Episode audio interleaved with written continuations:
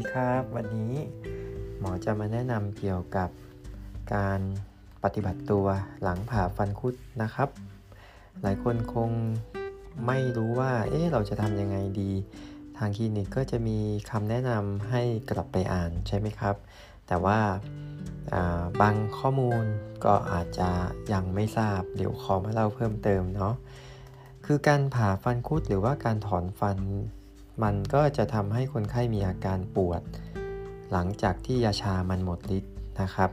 บางทีก็ประมาณครึ่งชั่วโมง1ชั่วโมง2ชั่วโมงอันนี้ก็แล้วแต่ละคนเนาะทีนี้เวลาปวดเนี่ยยาที่หมอให้มันก็จะมีกลุ่มยาแก้ปวดที่เรารู้จักกันดีก็คือพาราเซตามอลนะครับพาราเซตามอลนี่จริงๆเวลากินนี่กินตามน้ำหนักเนาะเช่นถ้าเด็กน้ำหนักประมาณ25กิโลกรัมก็อาจจะกินสักครึ่งเม็ดนะครับเม็ด500มิลลิกรัมนะครับส่วนถ้าเด็กหรือผู้ใหญ่ที่หนักเกินกว่า50กิโลกรัมอันนี้ก็จะแนะนำให้ทานได้ตั้งแต่1เม็ดขึ้นไปนะครับ500มิลลิกรัมแต่ก็ไม่ควรทานติดต่อกันนานเกิน5วันนะครับแล้วก็เป็นยาที่มีลักษณะเฉพาะก็คือไม่ได้จำเป็นจะต้องกินหลังอาหารเพราะอาจจะมีอาการระคายเคืองกระเพาะอะไรนี้ไม่มีนะสามารถทานได้ทุกเวลาแต่ว่าก็ควรจะห่างกันประมาณ 4-6 ชั่วโมงนะครับพาราเซตามอล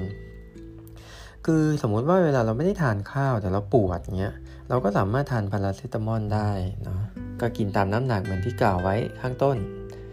นะครับส่วนยาอีกตัวหนึ่งก็จะเป็นยาที่เป็นกลุ่มไอบูโพรเฟนนะครับเป็นยาลดการอักเสบเนาะอันนี้ไม่ได้ฆ่าเชื้อแต่ว่าลดการอักเสบตัวนี้เนี่ยจะช่วยต้านกระบวนการอักเสบก็จะทำให้เราลดอาการปวดด้วยแผลก็จะไม่บวมนะครับไอตัวนี้สำคัญตัวนี้จะต้องกินหลังอาหารแล้วก็ทานน้ำตามดังนั้นมันก็จะกลายเป็นว่ามื้ออาหารที่เราทานเนี่ยเราก็ต้องมีตัวนี้ก็เรากินข้าวกันอย่างน้อยก็4ชั่วโมงใช่ไหมครับห่างกันประมาณ 3-4 ชั่วโมงก็สามารถทานตามมื้ออาหารหลังอาหารทันทีนะแล้วก็ทานน้ำตามเยอะๆยาทุกชนิดเนี่ยก็ไม่แนะนำให้ทานคู่กับพวกนมพวกสารที่มันเคลือบอาหารที่มันเคลือบกระเพาะนะครับตัวต่อไปนะทั้ง2ตัวพาราเซตามอลแล้วก็ไอบูโพรเฟนนะครับหรือบูเฟนที่เราคุ้นเคยกันนี่แหละพวกนี้เป็นยาที่ไม่จำเป็นจะต้องทานจนหมดเนาะก็คือเมื่อไม่มีอาการปวดเมื่อไม่บวมก็ไม่ต้องทานก็ได้นะครับหยุดทานได้เลยแต่ยาอีกตัวหนึ่งที่มักจะให้กันก็คือยาฆ่าเชื้อเนาะยาฆ่าเชื้อแบคทีเรียหรือยาฆ่าเชื้อหรือยาปฏิชีวนะเนาะซึ่งทั่วไปก็จะเป็นเม็ดที่ใส่มาในแคปซูลนะครับแล้วแต่สีนะครับที่คลินิกก็จะเป็นกลุ่มพวกยาที่ชื่อว่าอะม็อกซิซิลินยานี้เนี่ยมีข้อดีตรงที่มีการฆ่าเชื้อแบคทีเรียนะครับซึ่งแผลถอนฟันแผลฟันคุดอะไรพวกนี้ก็จะไม่ติดเชื้อแต่ว่าบางคนเนี่ยไม่รู้ก็คือกินยาไปวัน2วันแล้วก็หยุดกินพวกนี้ไม่ได้นะครับยาอะม็อกซิซิลินหรือยาปฏิชีวนะหรือยาฆ่าเชื้อเนี่ยต้องทานให้หมดนะครับหมอก็จะจัดไว้ให้ประมาณ 5-7 วันก็ให้ทานให้หมดส่วนถ้าเป็นเด็กก็อาจจะใช้ยาน้ำเนาะอันนี้ก็ปรึกษาที่เภสัชกรที่ร้านขายยาตามน้ำหนักของเด็กนะครับก็มีเหมือนกันอะม็อกซิซิลินที่เป็นน้ำนะครับสำหรับการทานยาเนี่ยก็คิดว่าทุกคนคงจะพอเข้าใจเนาะสามารถหาข้อมูลเพิ่มเติมได้จากชื่อยาที่อยู่ในถุงนะครับอย่าลืมกินยาด้วยนะครับทีนี้ก่อนนอน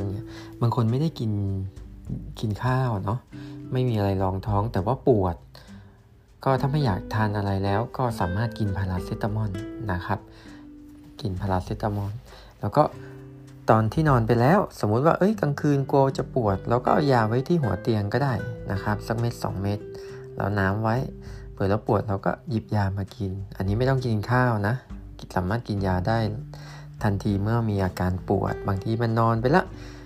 เผลอสะดุ้งตื่นขึ้นมาอยากเข้าห้องน้ำมีปวดก็กินได้นะครับพาราเซตามอลนะครับแล้วก็การประคบเนาะคือวันแรกเนี่ยเราอยากให้คนไข้เนี่ย แผลมันไม่บวมนะครับก็เนี่ยแนะนำให้ประคบเย็นนะครับอาจจะเป็นน้ำแข็งอยากจะเป็นตัวอะไรก็ได้ที่ใช้ประคบเย็นได้บริเวณด้านนอกแต่การประคบเนี่ยห้ามอมน้ำแข็งนะบางคนไปอมน้ำเย็นอมน้ำแข็งอย่างนี้ไม่ได้นะครับเพราะว่าเดี๋ยวมันก็จะเกาะเก็บเอาเลือดออกมาเวลาน้ำที่อมเข้าไปเนี่ยเลือดกลไกการแข็งตัวของเลือดมันก็ไม่หยุดสักทีเนาะหรือบางคนเนี่ยไปทานพวกสุราของมึนเมาอะไรอย่างนี้ก็ไม่ได้หลอดเลือดจะขยายตัวแล้วทำให้แผลเนี่ยมันบวมขึ้นนะครับเพราะฉะนั้นการประคบเย็นเนี่ยบางทีก็ประคบสัก 1-2 ชั่วโมงแรกนะครับหลังจากนั้นเนี่ยอาจจะมีลักษณะที่เป็นน้ำหรือว่ามีเลือดปนมาด้วยบริเวณนั้นก็ไม่ใช่ว่าเลือดไหลไม่หยุดนะอย่าไปทักว่าเลือดไหลไม่หยุดแล้วอะไรอย่างเงี้ยนะครับก็บางทีลองอยู่นิ่งๆก่อนนะครับไม่ถมไม่ขากถุยน้ำลายหรือว่าไม่ไปแกะบริเวณนี้เนาะอันนี้ก็จะช่วยให้เลือดมันหยุดนะเพราะจริงๆแผลบางคนก็จะเย็บแผลบางคนก็ไม่ได้เย็บแผลไม่ได้เย็บนี่หมายความว่าจริงๆมันอาจจะไม่จำเป็นเนาะแต่ถ้าเย็บก็หมายความว่าเราสามารถปิดแผลได้เนาะก็ไม่ได้เกี่ยวกันว่าไอ้แผลไหนจะหายเร็วกว่ากันนะครับหรือบางครั้งเนี่ยบริเวณแผลเนี่ยมันมีสิ่งสกปรกเช่นคราบสีขาวๆติดที่แผลเนาะก็จะแนะนำให้เช็ดบริเวณนั้นไม่งั้นมันติดเชื้อได้ง่ายนะครับแปรงฟันได้นะครับก็คือหลังจากที่เลือดมันหยุดแล้วเราก็สามารถแปรงฟันได้แต่บริเวณแผลก็อาจจะใช้สำลีเช็ดเอาไม่ให้มีคราบขาวๆติดบริเวณไหมที่เย็บหรือบริเวณแผลนะครับถ้าแผลเป็นรูนะก็จะแนะนำให้ล้างด้วยนอร์มอลสไลด์นะครับตัวนอร์มอลสไลด์สามารถหาซื้อได้เลยแล้วก็ซื้อไซลิงมาด้วยก็จะฉีดเข้าไปในรูนะครับฉีดล้างเอาสิ่งสกปรกเอาคราบอาหารออกนะหลังมื้ออาหารก็ได้อันนี้ก็จะช่วยได้นะครับถ้าเกิดว่ารู้สึกว่าอยากจะฉีดเข้าไปให้มันแบบสะอาดอาจจะต่อเข็มเนาะอาจจะไปซื้อเข็มที่เป็นเขาเรียกว่าอะไรอะเกจใหญ่ๆหน่อยเนาะอาจจะเกจ25อะไรอย่างเงี้ยนะครับเนาะเอามาฉีดเอามาต่อปลายไซลิงแล้วก็ฉีดนะครับทีนี้กรณีของการปวดบริเวณแผลแล้วก็ไม่ค่อยอ้าปากนะก็จะมีบางคนที่วันที่2ที่3เนี่ยเริ่มมีการตึงบริเวณปากแล้วก็ไม่ค่อยอ้าก็จะแนะนำว่าวันที่2เนี่ยสามารถประคบอะไรอุ่นๆได้นะประคบนะไม่ใช่อมนะประคบน้ำอุ่นประคบผ้าอุ่นๆนะครับเพื่อให้เลือดมันไหลเวียนดีแล้วก็พยายามฝืนอ้าปากหรือเอ็กซ์ไซส์มันนิดนึงปกติคนเราเนี่ยควรจะอ้าปากได้เกินกว่า3นิ้วถ้าเอา3นิ้วยัดเข้าไปแล้วอ้าไม่ได้เกินกว่า3นิ้วนี่ถือว่าผิดปกติแล้วนะถ้าโดยทั่วไปแล้วเราควรจะฝืนคือออกกำลังนิดนึงให้ฝืนอ้าข้างนี้นิดนึงนะครับทีนี้พอครบ7วันเราก็มาตัดไหม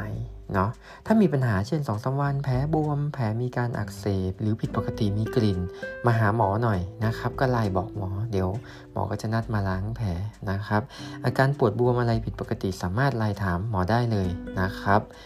ถ้ามีคำถามหรือสงสัยอะไรก็ไลน์ถามที่คลินิกนะครับหรือว่าจะเข้ามาใน Facebook หมอก็ได้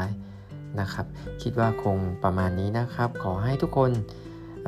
มีสุขภาพดีแผลหายแล้วก็แล้วก็กลับมาตัดไหมเนาะครบ7วันก็มาตามนัดมาตัดไหมนะครับโชคดีทุกคนครับสวัสดีครับ